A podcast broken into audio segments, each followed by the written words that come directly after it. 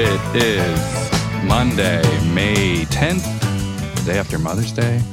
May 10th. Do you know where your mother is? And this is LA Podcast. I'm Scott Frazier here with Hayes Davenport and Alyssa Walker. How are both of you this fine afternoon, morning? Today is Mother's Day as we record this. Uh huh. Do we have any uh, mother themed LA story? My, I'm making um, ghormeh sabzi, uh, which is a Persian dish that my mother in law likes. Getting to spend the evening with both my mother in law and my mother. Wow. But it's very involved. So I, I do in half an hour, I have to bail for one second just to turn the oven off. So we you will you will keep going. I'll just Yeah, we'll- turn, we'll- turn this. do- Yeah. The Carry on. vaccination pleasures of mixing Mm-hmm. households again. That's great. Mm-hmm. Alyssa, you had a you had a Mother's Day. I had a Mother's Day. We celebrated on Saturday. We went um, out for breakfast, which was, I think I figured out the first time we've taken our kids to a restaurant in over a year. like a, we've been a few little places like in our neighborhood and stuff, but they were, it was a big moment. And I have a Mother's Mother's Day related story because when we were walking back through downtown to go uh, take the train home, we walked in front of City Hall and there was an anti masker who yelled at me Oh, and my children. About what? Um, I think what she said was the fresh air is good for you, mass or child abuse. And it didn't even register that it was an anti masker or like an anti masker protest because there were just always people, I think, like walking around City Hall. And then I kind of turned and I looked back and there were like signs and you know, some freedom type flags that you uh, wave around Yeah. when you're when you keep your face free. And I First of all, the fresh air is not good for you. So I- just starting with that, Yeah. that's a misconception. We did hit on. Uh, we're starting to get into unhealthy air season Yeah. again. Uh, we uh, we broke 100. I should have said that would have been a good um, comeback. I was thinking about you probably saw the story, and it was um, Sam Braslow who's been covering all these anti-masker protests. They've been in outside schools now, so he had taken a video where these uh, these high schoolers kind of um, really re- rebutted them, and it was quite funny. But then there was also this doctor who had this very like. Um, civil conversation with one of them. And um, Erika Smith wrote about it in the la times. But I, I was thinking about that and being like how can you be nice when somebody does this and you've got your little kids next to you? I, I had no grace in that moment. Like i could not i could not have engaged in that way. I was so so mad but also not wanting to get too mad um you know because i don't want my kids to think that you should yell at people who try to talk to you when you're walking down the street. But oh man i was seething. It was it was so unexpected. I just didn't expect some, something like that to happen. And it was um right in front of city hall.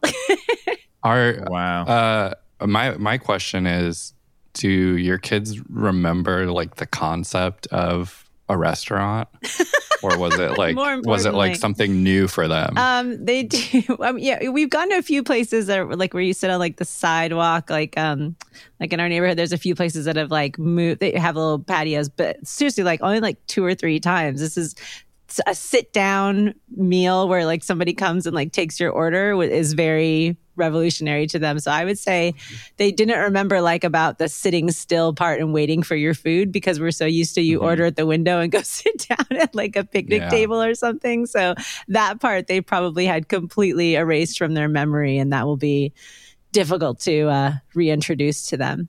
My, uh, I guess my LA story is now we are circling back around to to stories that we had at the beginning of the pandemic. I had been thinking that uh, my partner Sarah and I were going to move to to Fairfax. That ended up not happening. Uh, we actually found a new place though. Um, in seemed it was very touch and go there, but uh, we we found a place that we're going to be able to move into before uh, before we have a baby in the fall. So um, we're moving, staying within Silver Lake. Alyssa was very concerned that our Silver Lake Triangle would be no more. Uh, and I'm, I'm I'm positive that our listeners were equally as concerned. Yes. So uh, You just kind of flipped it. You inverted Yeah, it. Yeah, you sort of. changed just right? the shape of the Uh-huh. triangle. Yeah. The I'm moving. angles are the same. Yeah.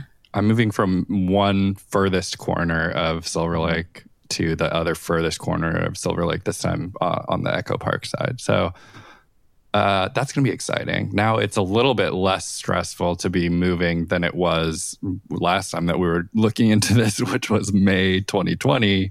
Um, would have been, I think, considerably more difficult and anxiety inducing. So hopefully everything goes uh, smoothly. Some sooner or later, I, I will have an occasion to talk about my previous moving experience, but I do feel like we have already experienced the worst conceivable move when we were uh, when we were renovicted from our place in East Hollywood and had to move during a, uh, a an ongoing cockroach infestation of our, Oh our my unit God. but this time those things will not i'm i'm hopeful that neither of those things will be a factor this time so hopefully it'll go a little bit more smoothly That's exciting. What's your snapshot? It's so exciting. What like what's the what does the rental landscape look like to you? Even like now versus May when you were looking. The same. Um, you know what's interesting? Um, that in in May of last year when we were looking, there was a perception that people had that the that it was a renters market or that um, you know landlords were extra motivated to get people in because there were so many difficulties with um, convincing people to come out and see places. Uh, there were so many people who had lost employment, etc. I did not find that to be the case. Um, it seemed, in fact, like what landlords were very happy to do was just sit on on unrented unit. I mean, I don't know how happy they were to do it, but they certainly were not uh, lowering rents on mass. Hmm. Did not see Hmm. that, and that and that was something um, that people were. Uh, I, I know talking about happening elsewhere in Los Angeles, it was not something that I noticed. And then now this time, uh, I think you know in, in uh, May of this year, I think everyone acknowledges and agrees that it is very much um, a landlord's market right now. Uh, and yeah, th- so there there never really was, in my opinion, which of course is not uh, n- you know neither universal nor objective, but based on what I saw, there never was really a point at which renters or um, or the low to mid income market really saw much benefit from Hmm. this catastrophic economic uh, the, the fallout from this this pandemic. So. So that is where we're at now. And of course, going forward, you know, we've had a federal judge say the the federal eviction moratorium is n- not legally enforceable. We've had uh, I think more and more pressure on local government to end the emergency declaration in the city of Los Angeles. So we're I assumed just to clarify for people listening, I assumed that the uh, the federal ruling didn't apply to California, which had a pre-existing moratorium, right? It would just like remove yeah, that it's layer probably of for protection. yeah for places that think didn't have it. Yeah. yeah. I, I do believe that that's true, although I don't know. I mean, the thing was, it was so confusingly worded at the time. It kind of seemed like it would have to, like, to to figure out. Uh, it seemed like there was potentially uh, a, a, an avenue where that would actually go to trial and sort of be ruled upon by a judge. But now maybe that Mhm. doesn't happen because uh, because it doesn't exist anyway. But yeah, I don't know. I think I, I'm I am very concerned about where we go from here in the in the housing market. Uh, I'll tell you who is not concerned about it. Uh oh. At least the American housing market is the mayor of Los Angeles. The credit that you are giving this man to even suggest that he is potentially more worried about the Indian housing market is That's right. Well, then- do they That- give you that's when you're your- an ambassador? Do you like get like your? Is there an ambassador's mansion? I'm Yes, sure. you right? get I like think a that's a big part of it, yeah. mansion. That uh, Yeah. credibility is your Mother's Day gift to Amy Wakeland. As the, Alyssa texted us, thank you, India. Thank you, terror. Thank you, disillusionment. I cannot get that song out of my head. Frailty. It's so good. It's it's a it's a bop. Scott had never heard of it because he's Too too young. too young than is allowed on this show. we heard this week. I I'm so angry. Someone mentioned this rumor to me last week that Garcetti was being considered to be ambassador to India, and I did not take it seriously at all. It sounded so stupid. You didn't even tell India. us. You did not even. nope, did not even text Yeah, it along. You didn't even. I'm Think of that. mortified. Yeah. Mortified. Uh, but this was reported by Axios, by Politico. We saw it kind of coming out of both um, California and DC uh, political reporters.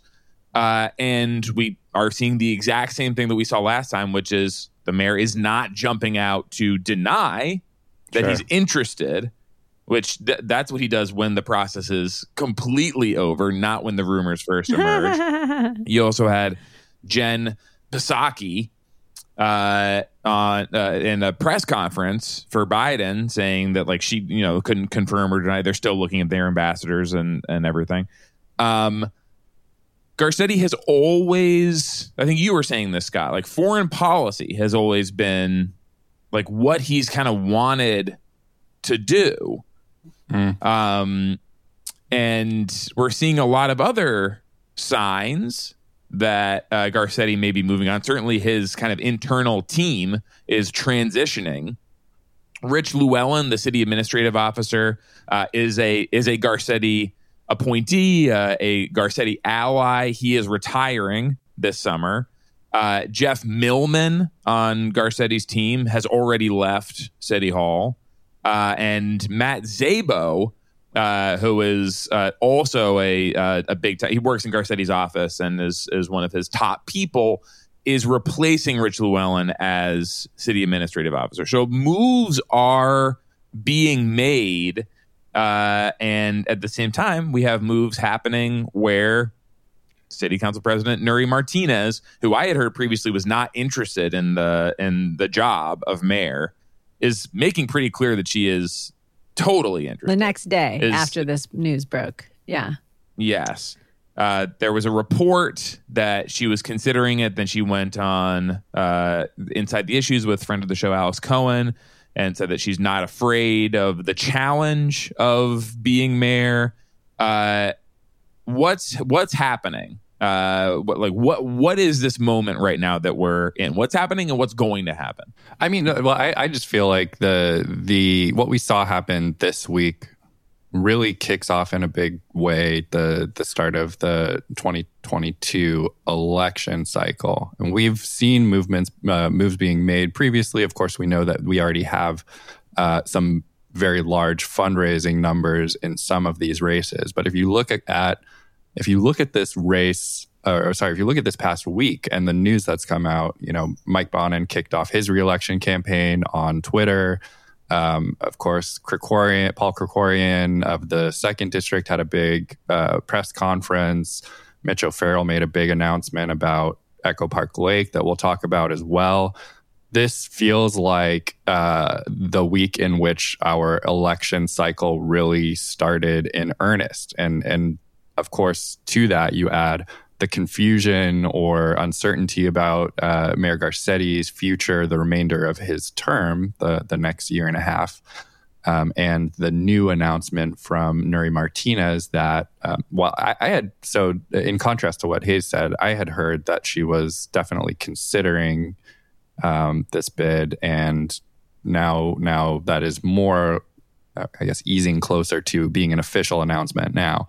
Um, but what what I think is when you if you remove Eric Garcetti from the picture, if he is nominated and uh, confirmed as the ambassador to India, then you end up with a situation. I'm not sure if there's a a, a recent parallel for it where the mayor's seat is vacant. It's uh, occupied at least for the time being by um, for, by Nury Martinez as head of the city council. And Joe Buscaino is the president pro tem of the city council. So he steps in as acting city council president. And potentially they're both running for the same job against one another. That is, um, I mean, that's, that's an interesting, that's an interesting landscape. And you don't really get the, at least uh, outwardly, you don't really get the sense that Martinez and Buscaino are less than chummy. I mean, I, at least as far as I can tell. What do you guys think? I, I mean, we we talked about this before. In terms of parallels, there isn't really one in L.A. because Garcetti would be the first mayor in a hundred years to not finish out his term. Mm-hmm. Uh, but the, you know, we've talked about what happened in San Francisco when Mayor right. Ed Lee died, uh, and London Breed was the president or whatever of the board of supervisors, is their version of a city council up there, and she became mayor, acting mayor, and then announced that she was running for mayor. Yep. So they uh, the the board of supervisors who were mad, especially the like the people that uh, did not want her to be mayor, uh, swapped her out for this guy Mark Farrell, who promised that he would not run for mayor. Yeah. Uh, and then London Breed won anyway. But the, the the city council still does have to sign off on uh, especially if they're mayor for a longish period of time. Like who is acting mayor?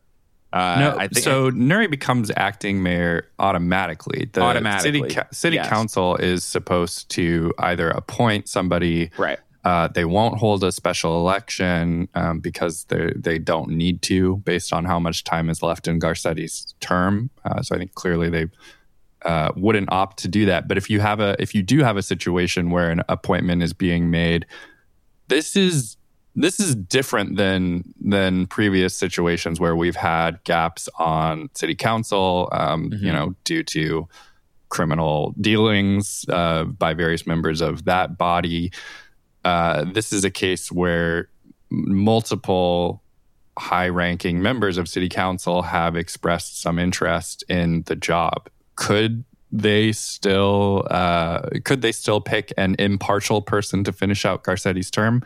They could. I I don't think that that would be either of their first choice. I think they would much prefer to be appointed into the position. Mm. So then it's just a matter of can you get the votes required to do that?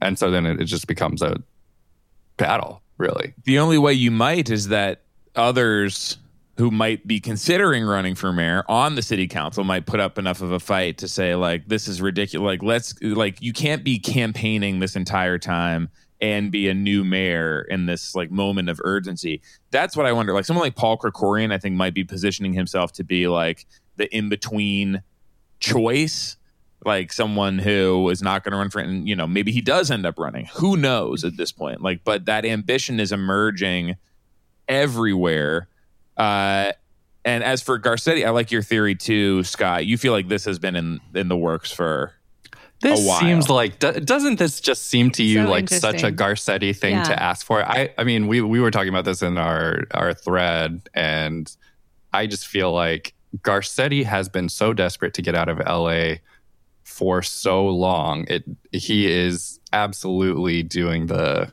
when God closes a door, he mm-hmm. opens a window. And I, I, think that he's been planning this for ages, sitting in his uh, kitchen with Amy and um, you know whoever replaced Rick Jacobs in his inner circle, and trying to workshop. Her kitchen table opens up from the center. It's just this map of the world with like little. it's like blinking where, lights. Where's yeah, the yeah. farthest away? Where am I? welcome? Where am I still welcome? um, where where will Richie uh, Sergenko not follow me uh, as I'm eating dinner?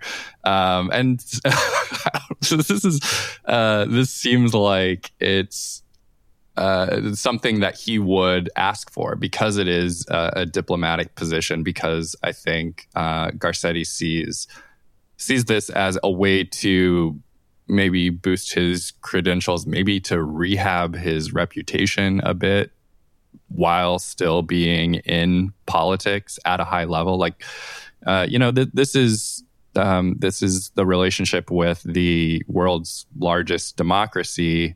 It's a very, um, it, it is a very plum assignment as far as ambassadorships go, uh, and would clearly, in my opinion, position him for, let's say, a Secretary of State role Oh in uh, in a future Wow. administration. These are definitely the things that Garcetti would and does think about. Uh, that being said, I mean, what does Eric Garcetti's diplomacy look like? He was, you know, he, when uh, Mohammed bin Salman was uh, doing his charm offensive, the, the Saudi crown prince, like uh, Garcetti was first in line to be bowled over by that. And that was, you know, followed up by a lot of very bad things. India has had a uh, a concerning trend of Hindu nationalism in in recent years. Garcetti is somebody who thinks that you know everything can be resolved with a coke and a smile, and maybe that's not the maybe that's not the high level diplomacy that we really need. Um, that said, I, I do think that this is part of a larger Garcetti strategy. I think he would have preferred a cabinet position. I mean, like I, I I do think this was a job. This is a job that really appeals to him, but it's also a compromise. Given I think back when the cabinet was being picked, I think ultimately it was not tenable in like January at the peak of COVID for him to announce that he was leaving. I just think that was like Mm, a mhm. tremendously bad look that Yeah. just would never ever have gone over. And now I can just hear it in my head. Like back when I was first talking to the administration about a responsibility this city needed me, we've we're, we now find ourselves on the other side of the pandemic. We've uh we like we're we've guided through this, and now I I feel like my work is better served in places around the world that are really in a desperate situation right now. So like uh, you know he's being called off to an emergency somewhere else. I'm still I'm still so skeptical. I just you know you get a cabinet appointment. Um, if you get if you get a cabinet appointment, then you're you're taking it. Especially somebody like Garcetti. I, do, I don't really see him as as being the like the one to set aside uh self promotion if self promotion Well, is no, I- well, on, I- on offer. I don't think he did set that aside necessarily, but I think it was a combination of that and the Rick Jacob stuff that was heating up then as well. So yeah, I, don't think I don't I I think that there was there was no path for I, and I think that it, it's the has it blown over enough now that Garcetti can get through a nomination process. Notably, Yashar Ali said uh, on Twitter that he had more reporting about Garcetti as this news was breaking. So Mhm. stay tuned. Should we move on to budget stuff? There was, I can't believe it's been uh, about a year since the last one, not quite a, a, a year at this point, but the People's Budget LA Coalition uh, put together their presentation on their new uh, People's Budget survey and their research and what they want to see come out of the budget. They invited a number of council members to be there uh, this time. Who who was there, and how was this different from last year's presentation? Yeah, it was really interesting because remember last year, even though the pandemic was raging, I mean, we had much stricter um, stay at home orders at the time. They did come to the council chambers um, and hold the hearing in with a, a I think you how many people were you allowed to have? We were just talking about this that before it, it it's counts as like the council. So it's like 5 or 6 or something like that. You can't have the It's six or seven, but there's also weird stuff related to like committee majority. right. So you, I don't think you could have a majority of the budget committee because that, then it constitutes a meeting Right. of the city council, which means there has to be different protocols with public comment right. and stuff. so like there were that. some So people that, limited- watched via Zoom and some people who were physically there last year. But this year they just did it Yeah. only on Zoom, but the same rules apply that you were talking about. I just thought that I just thought that was interesting that they Mhm. and now that we know the council is like still not quite ready to go back to their council chambers yet, we still have to wait even longer for them to have Mhm. a real meeting. So I I mean I want them to be safe, but it's it's just kind of funny that we're not meeting in person for some of these things yet. But um, yeah, it was really interesting to see who showed up and who asked a lot of questions. Um, it was again like a we talked about this presentation last year just how emotional and how passionate and how like really um, well presented these ideas are. It, it, and i think all the council members are always like oh yeah this makes a lot of sense it was just the same thing that they said last year. Yeah. And this was the last presentation i forget was that that was after the 150 million dollar cut was announced to the police budget? I think so. Mm, I think so. This year, you know, like what's what's going on with the amount of police funding? You've seen like sort of some like uh, debate over what the numbers like. You know, the city and the mayor's office says that it's effectively a decrease or staying the same when it's really like kind of been brought back to what it was to pre-cut levels. Right. But what the um, the city also emphasizes is LAPD spending used to be 53% of the discretionary budget, uh, and now in this budget that's down to 46, uh, which is meaningful. I mean, like you know, like reducing the slice of the pie uh, is is not nothing, and they're spending some uh, money on 19 million on uh, programs uh, that uh, nonviolent uh, response programs, replacing police with unarmed first responders. And I think Mike Bonin's district and Nithya Raman's district are getting uh, mobile, like emergency, uh, like kind of outreach and like mental health engagement uh, teams and things like that.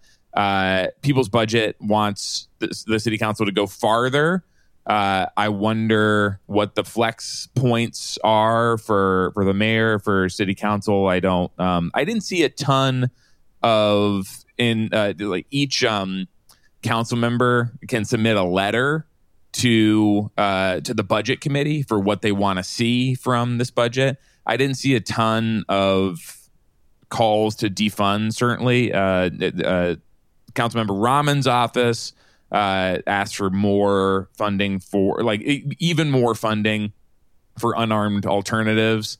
Uh, but I, I mean, I think there may be some change between this version and the final version. I'm not. I'm just not sure exactly what that will look like, especially with as we've talked about. This money goes to salaries, right. police salaries. That's the vast, vast majority of it, and much all all of that is locked in. Mm-hmm uh, like that that's been negotiated and that those have been like signed effectively um, for this coming year. And for and in Libby Denkmann's reporting for LAist, um, she noted something that I, I thought was kind of also the refrain from the council members, which is like you're saying things that we don't have any control over, like something like mental health funding comes from the county or school money is determined by the state in ways so there there is a lot of pushback on like well we can't just we can't just give you this money because we don't have control over it, which is, you know, comes up a lot too. Sure. But they're finding way, you know, they're they're they're they're piloting yes. these unarmed yes. response units and that's healthcare, yeah, you know, right. like that does like acknowledge that they that there's a role that they can play to to to do this kind of work. They don't ha- just have to wait for the county to come up with these programs. They can do some things. Absolutely. Um, themselves. I do feel like there's, I mean, there's a, it, it, as we're watching the aftermath to last year's Black Lives Matter protests play out, I feel like there's so much pressure now, uh, and it is being promulgated by people in positions of power. There's so much pressure building against um, you, you know, I, I, think we we saw this when uh, when the Echo Park raids were happening, and Councilmember Mitch O'Farrell said that it was a conflation of issues to talk about uh, to talk about the role of mm-hmm. police in evicting unhoused people from the lake. Um, at the same time as talking about the violence perpetrated by police against black and brown Angelenos.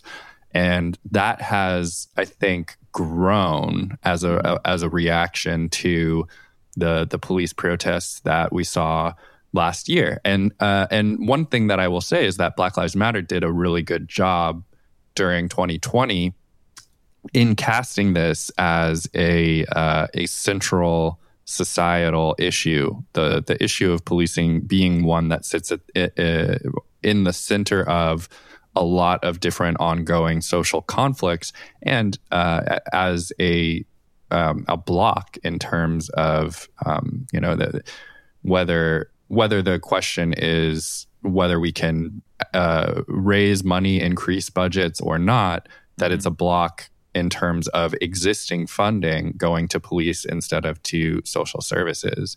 So now, uh, what reactionaries in City Hall, like Mitch O'Farrell, are doing is they are using their power to try and separate those conversations back out again because mm-hmm. I think they realize that it's um, it's really bad for them if people start looking at uh, at policing as this unifying issue that has effects on so many different people living in different conditions in in uh, in the city. So I think that that's really what I see when when um, you know when Council President Martinez or whoever else is talking about um, it's not our role to do this. It's this, this, that, or the other is is not something that is within the scope of what um, what we can or should be doing. It's all intended, uh, in my opinion, to limit, um, uh, to serve as a limiter on what the ambition of uh, activist action or changes to city budgeting should look like.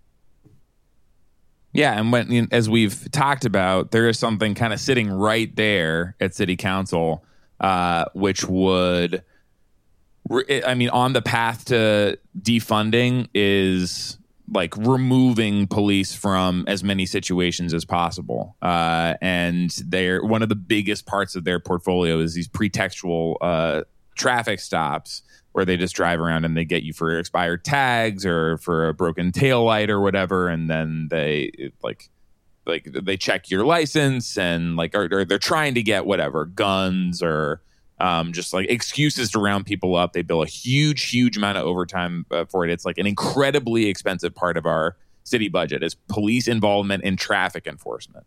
And mike bonin and marqueece harris dawson's uh, motion is right there they're already gone through the report back phase, I think, and like it's there's an opportunity to advance this and also around homelessness. Mm-hmm. I mean, mm-hmm. that's what these alternative yeah. response teams are really about is removing armed LAPD response from homelessness, which just makes up so so so much of their daily activities. It's what they get called in for um, by housed people. It's you know they spend a lot of time just like driving by encampments, just like going in like you know uh, checking to see if there's anything going on in encampments.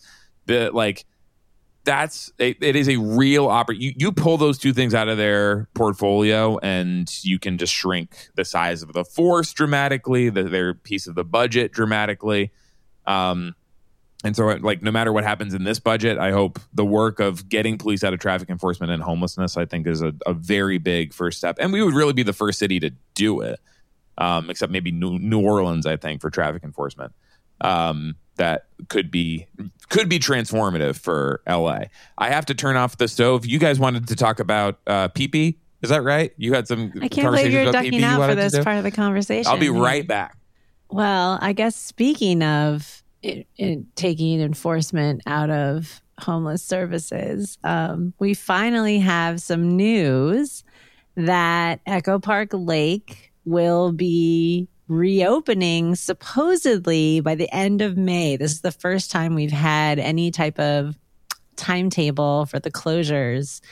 Um, and apparently they've been very, very busy in inside the secret fence. Um, sounds like uh you know, I, I have visions of like dredging the entire lake and uh, going through all the bushes and finding things because they have found so much stuff that I can't possibly imagine where it would have been hidden in the in the park.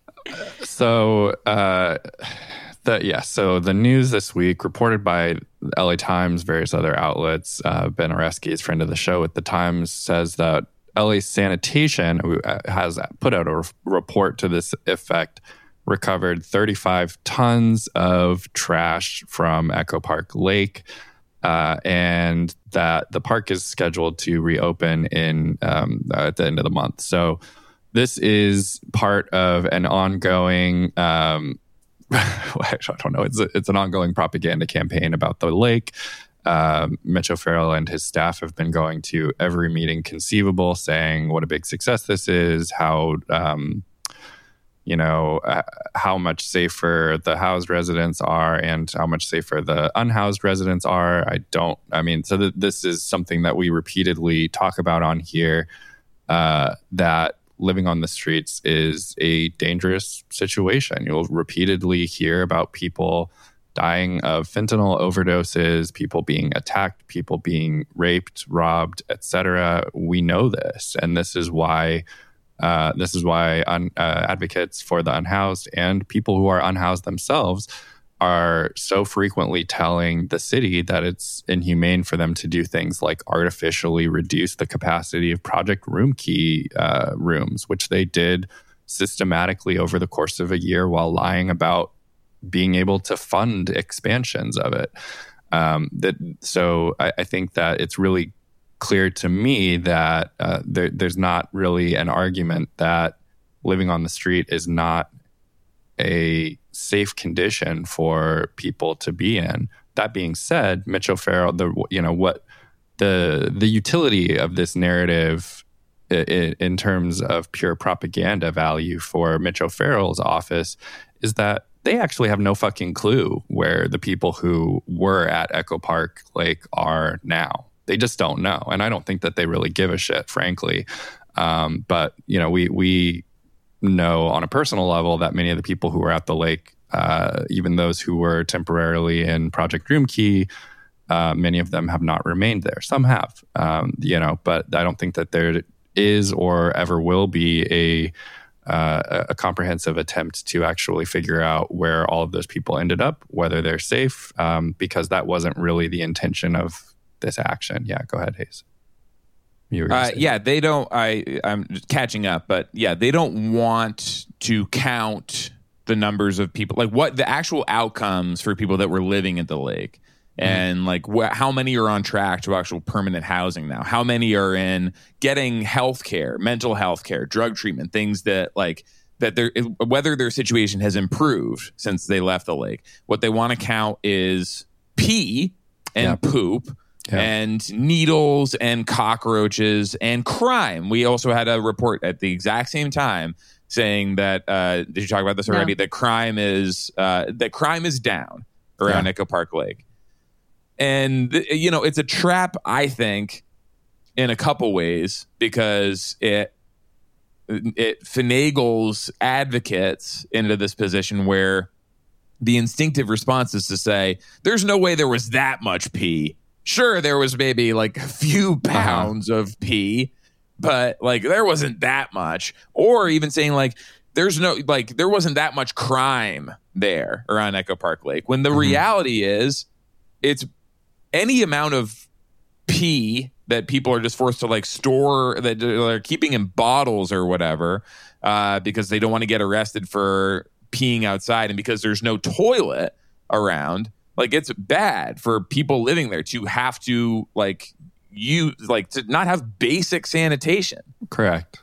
And the, and uh, same goes for crime. Like there, I'm sure there was yep. a decrease in crime because crime is disproportionately inflicted on people who are homeless. Right. right. There was a huge, there a ton of assaults on people who were homeless, including from people who were were housed, people who were unhoused, whatever. Yeah, and I, I mean, it's just it's, but it, it's um, yeah, I agree. It is a trap because what it is is a narrative circumvention where you have uh, you have Mitch O'Farrell, you have Joe Buscaino, you know, who has um, uh, um, made it a habit of showing up in other people's districts to do photo opportunities at mm-hmm. homeless encampments.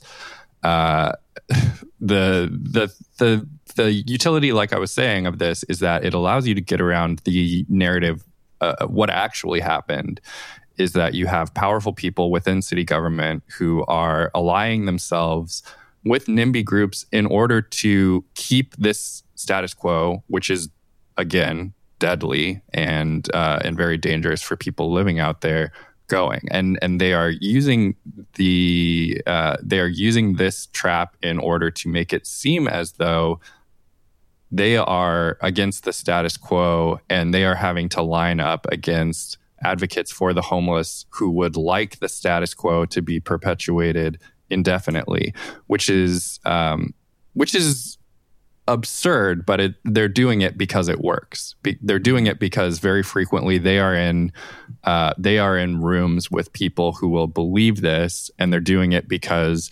uh, there is a um, you, you know there, there's a gap. There there's a gap in the development of successful narratives to push back on what they are actually doing at the city.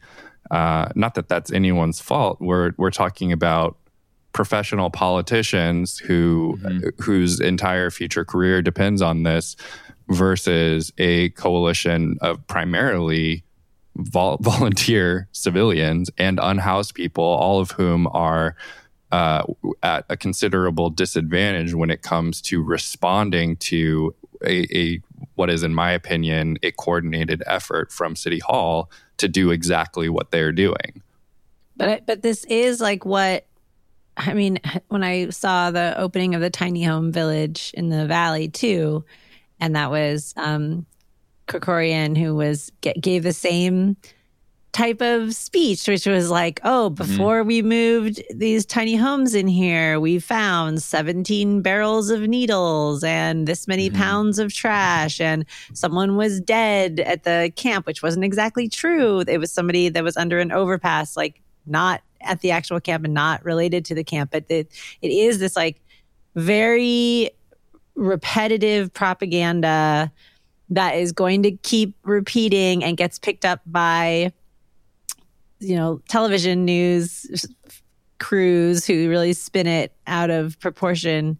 And um it you're i mean you're right. It's like it's it's dangerous to talk about it but it's also we can't we have to like really hold them to account because like i want to see the, the evidence of what they're talking about. Like i want to see the p. I want to like sh- them to show me like what is going That's on really here funny. because i'm sorry.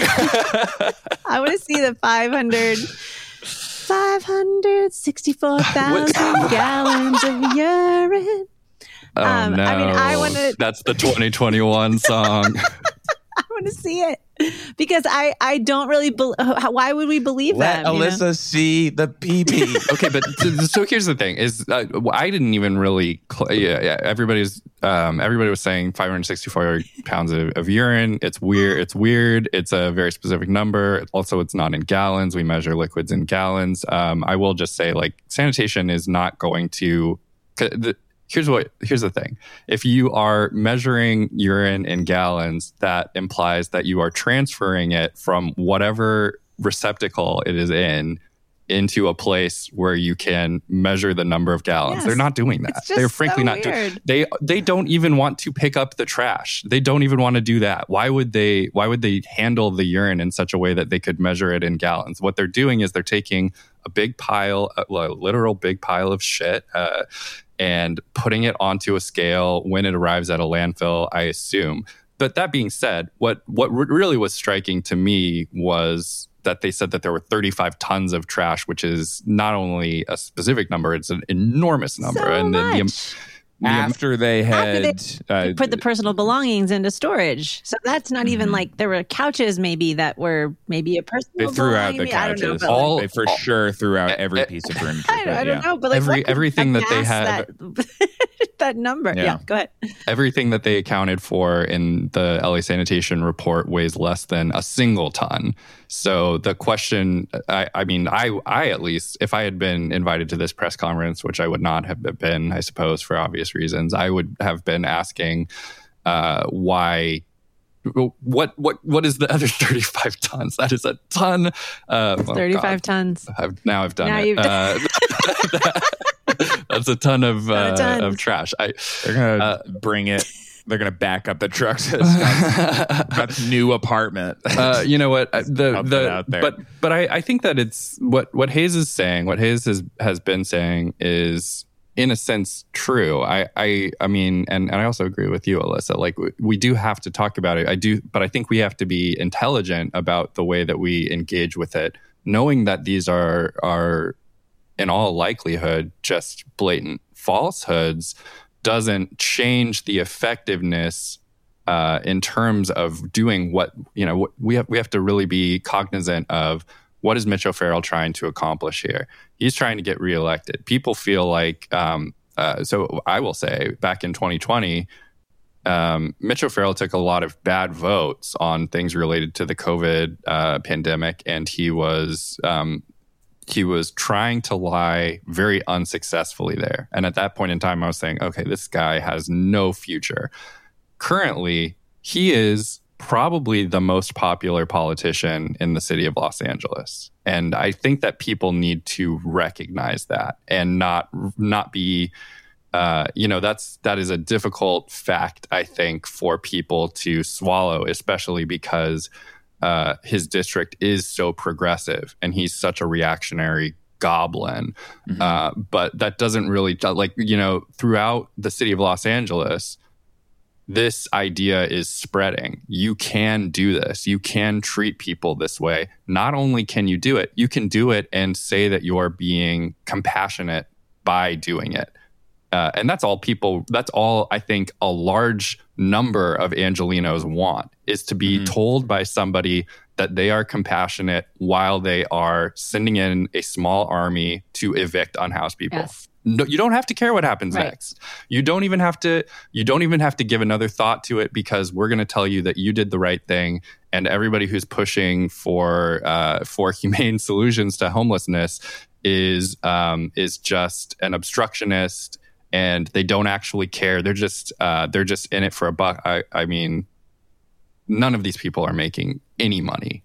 None of these people are making any fucking money off of uh, off of this work, really. Um, but it's just it's taking hold. You know that that I think is a mentality that is spreading. We saw it in uh, the Los Feliz Ledger this week when um, you know Allison Cohen, the the the publisher, editor, writer, editorial. uh, Editor, spell check thyself. Um, Allison Cohen wrote an extremely long, long article in which she said Nithya Raman, council member of the fourth district, should be recalled because she has not done what Mitch O'Farrell did at Echo Park Lake.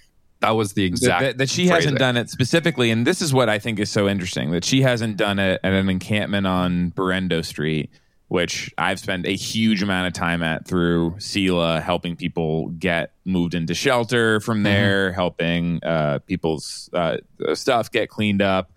That encampment, Scott and I were there late this week, is, I mean, virtually vanished. There's there's like a couple more uh, tents there. There used to be probably 30 and a ton of trash and like a like a huge amount of activity there. And yes, there was crime there for sure.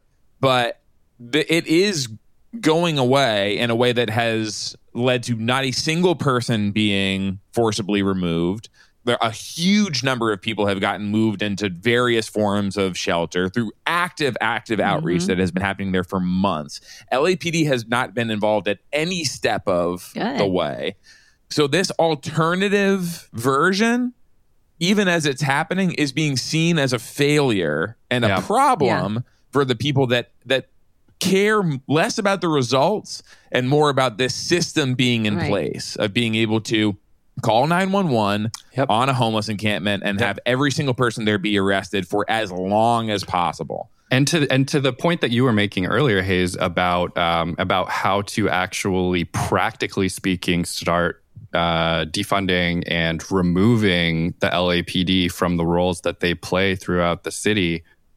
This is uh, this is the front line of that struggle right now because And it is a problem for LAPD. And Because they, they are acting like it's a problem. making it a problem because li- like you said uh, LAPD has not been uh, not been involved in this process at all and um, that is something that they are not okay with. They are going to turn this into, and they are already doing it at homeowners associations, at you know every conceivable event that they have uh, the ability to interface with the public. I just want to like throw back to our interview with Marqueece Harris Dawson that we did uh, mm-hmm. a year ago, mm-hmm. where he told us specifically anytime he crosses the police, then they will go out to every meeting in his district and they'll tell him, oh yeah well the the response times in your district are slower because your council member voted to give us less money even though that was for a budget year that hadn't started yet.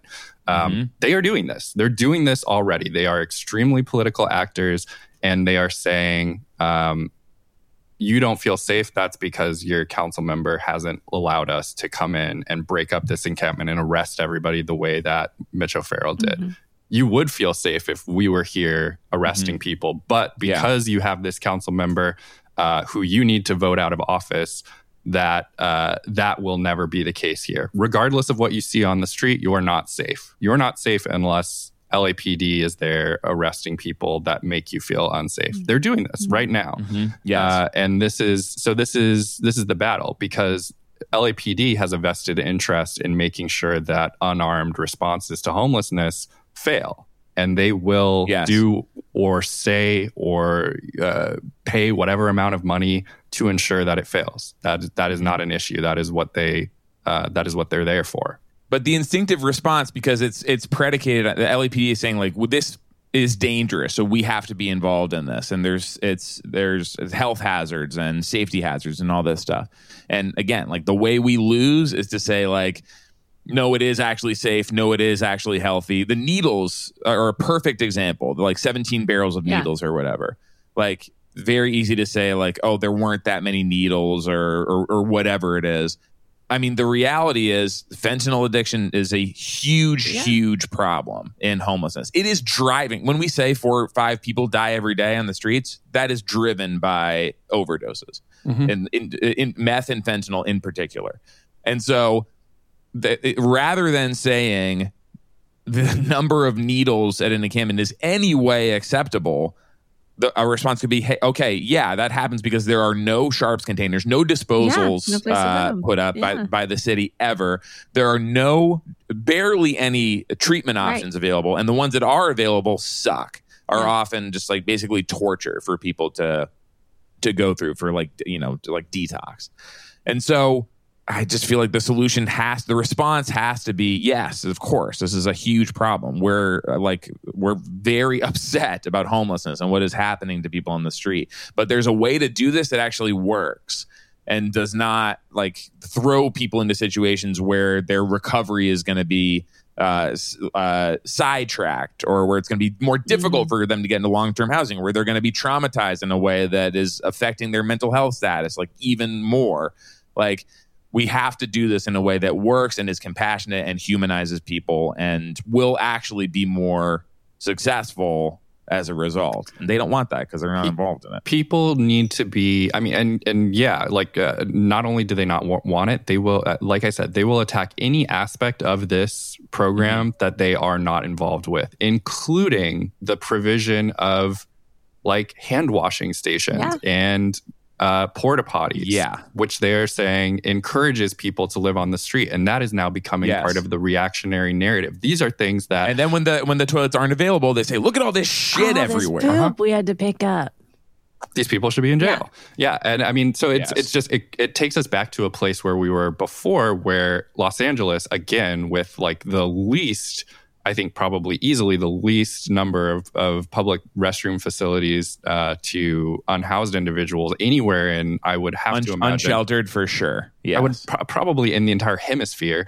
Uh, th- this is a case where um, the the United Nations came in here and they said this is a humanitarian disaster because you are not providing any facilities that people can actually use. The LAPD is now advocating for us to go back to that, and homeowners are attaching to that and mm-hmm. saying yes. It is the homeless advocates who forced us to put these uh, these restrooms yes. out here, and now look, there are unhoused people. So I, I think people need to be more afraid than they are. I, I think that people need to be like uh, people who are advocating for um, for any sort of progress to be made in this city. And we have been, I think, not unduly rose, rosy after the results of 2020, where we had a very positive election cycle here in Los Angeles. That is just one cycle. If we actually want to build anything off of that, people need to be very afraid because I think that these 2022 elections, I mean, we've been talking about backlash and all of this, but actually watching the reaction play out in real time uh, is is frightening. And I think mm-hmm. that there needs to be an understanding that we will need different strategies to reach people this time around than were successful in reaching people last time around. That is, I think, in my mind, um, incontrovertible. There's there's no chance that we do the same political messaging that we did in 2020 and have anywhere near the success. Mm-hmm. We will mm-hmm. get washed. It will be. Mm-hmm uh, it will be very, very bad for everybody living in Los Angeles. So, um, there, the good news is there's time. You know, we we do have time still to to do that. But the um, but I think the reality check is that we don't have. Um, we do not have the enough time that we can spend any of it denying what exactly is militating in uh, you know the shadowy confines of the homeowners associations of this city right now and that the organizing has to happen in neighborhoods it's not online the homeowners yeah. associations are doing it in, in, in, neighborhoods even like next door right. is a very very powerful organizing force um and yeah and like it, it has worked for like big elections online stuff in the past but in terms of like dealing with uh, specific encampments, like dealing with homelessness. It just has to happen on a neighborhood basis and in podcasts, of course. Uh, let's move on to something a little sunnier diesel death zones. That's great.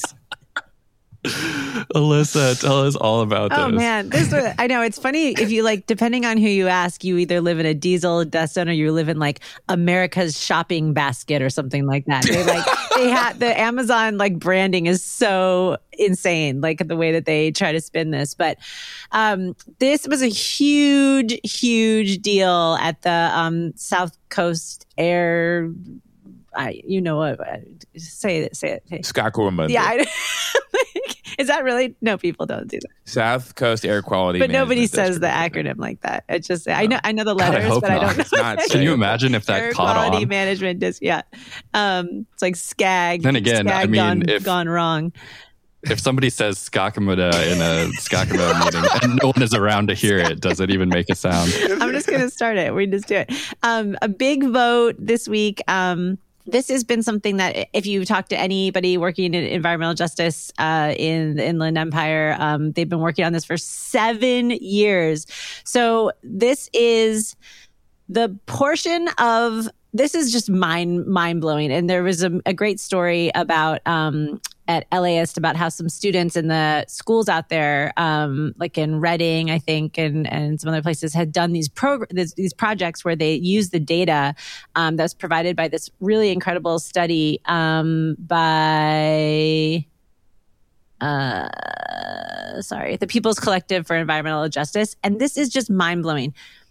Um, Amazon is the largest employer in the Inland Empire the company has tripled its footprint in the region over the last year. So imagine like all those mm. new distribution centers. They built a new airport. They have like, you know, all these warehouses. Um, and to service them all, you have diesel trucks still and for the most part they've made a big deal about they're switching to like electric vehicles for some of their delivery stuff but the the logistics and all that a p- portion of it is still done like the old fashioned horrible way. And the other thing that's really uh, crazy about um, you know, the people who are working at these places out in Inland Empire, like their households have the lowest number of Amazon deliveries being made to them. So it's literally for these wealthy pandemic purchases that we have, um, wealthy household pandemic purchases that we have basically subjected this entire region to the worst air quality in the war uh-huh. in the in the country. You know, it's like it's just it's just really devastating. So they are passing um, the warehouse indirect source rule, which uh, is really just saying that they have to take substantive measures to clean up their distribution centers, um, or else they have to pay these pretty hefty fines. Um, and of course, some people were fighting it. Even like the mayors of some of these cities were like, "This is going to hurt our economy." But there was some incredible testimony, including um, Sheila, Kuehl, Sheila Kuehl, who really has gone to bat for this um, for these communities, and it was really heartening to see something like this get passed.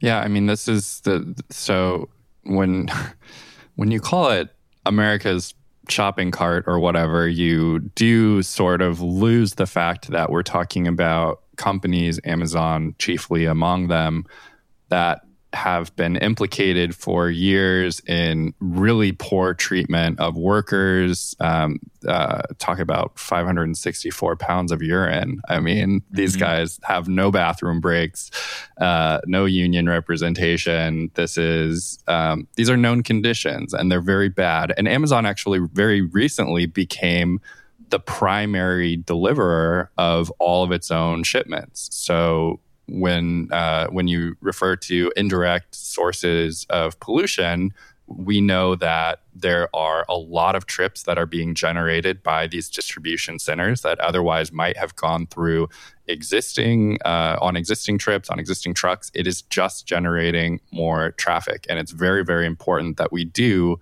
start to focus on uh, the impact that that is having on on these communities. So it's it's a big victory because the goods movement lobby in Southern California is extremely powerful.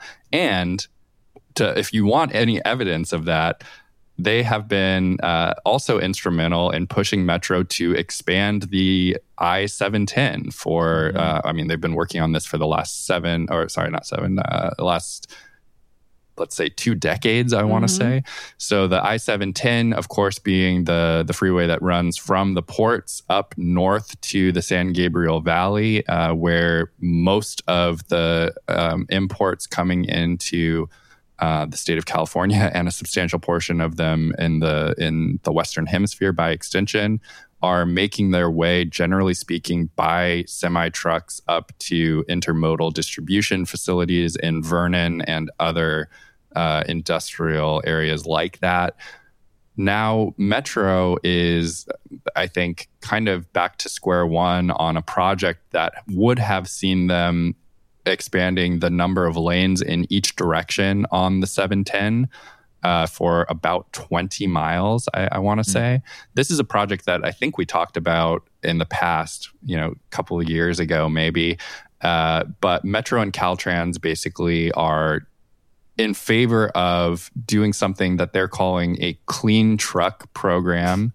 And Sounds that, like that was going to be one of shopping basket to me. Mm-hmm. It's a, it's a very bad euphemism, honestly. Um, uh, the so the clean truck program was going to be something like an early action uh, expenditure for Metro as they were trying to do this huge, very expensive highway widening that they definitely should not do.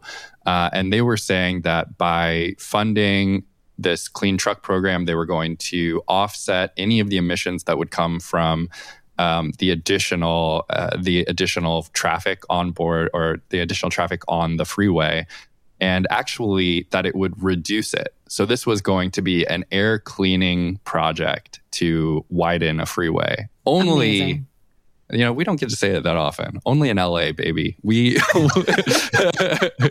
we are truly the masters of uh, convincing uh, ourselves and by extension or so we think everybody else that you can in some in some way make a freeway wider, more traffic clogged, and have it be good for the environment. And so the news this week is that the Environmental Protection Agency, the federal one, uh, actually is stepping in and saying that that is. Uh, not super believable. And so Metro has to go back and do a full study of the the air impacts of this project, which is which is good. It actually gives uh, environmental justice um, coalitions in the in the South Bay or in the Southeast Gateway Cities region the opportunity to potentially get this project killed for good, the way that it should be.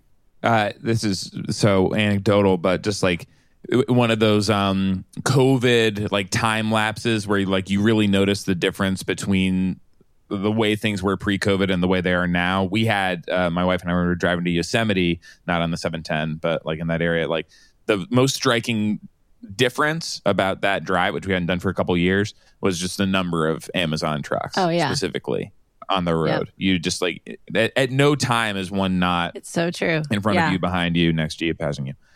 One last transportation thing. Uh, there is an effort to, if you live in Eagle Rock or work in Eagle Rock or in the surrounding area, particularly in Council District 14, uh, Kevin De Leon's district, uh, there is an effort from the Beautiful Boulevard uh, plan and the Eagle, Eagle Rock Forward organization to expand bus rapid transit in the area. And Councilmember De Leon seems like he is having second thoughts. So Eagle, we will talk about this more in future episodes, but eaglerockforward.org is where you can go to contact the council member uh, to encourage this plan to move forward. It is supported by a huge coalition of public officials, including uh, County Supervisor Hilda Solis, Laura Friedman, the state assembly member, uh, Joe Linton at Street Streetsblog said uh, from Occidental to Oinkster, everyone is supportive of the bus rapid transit. You don't like that, That's, Scott? oh, you are. Yeah, You're just yeah, vibing that's to it. it. Okay. That's the, that's the Eagle Rock. The, that covers all the Eagle Rock bases for sure. Yeah, it's it's it's such a great story of how um, the the advocates really worked with Metro. Metro came in with kind of a not so great plan, and the advocates made it a lot better, and also listened to everyone in the community and really took that Mhm. to, heart. And so, for the council member to all of a sudden kind of waffle, he said he's going to come up with something better. Um, Better that's plan. Don't worry. erasing the hard work that the advocates did and also just you know not not really part of his um you know his safe streets and and climate agenda that he said he Yeah. came in in with Great first draft. We're so excited about this first draft. he wants a Couple more notes. beautiful beautiful That is it for this week. Thank you so much for listening to LA Podcast. Thank you for subscribing to our Patreon at patreon.com slash LA Podcast. Thank you, Brian Holmes, for producing the show. We'll be back next week. Bye bye.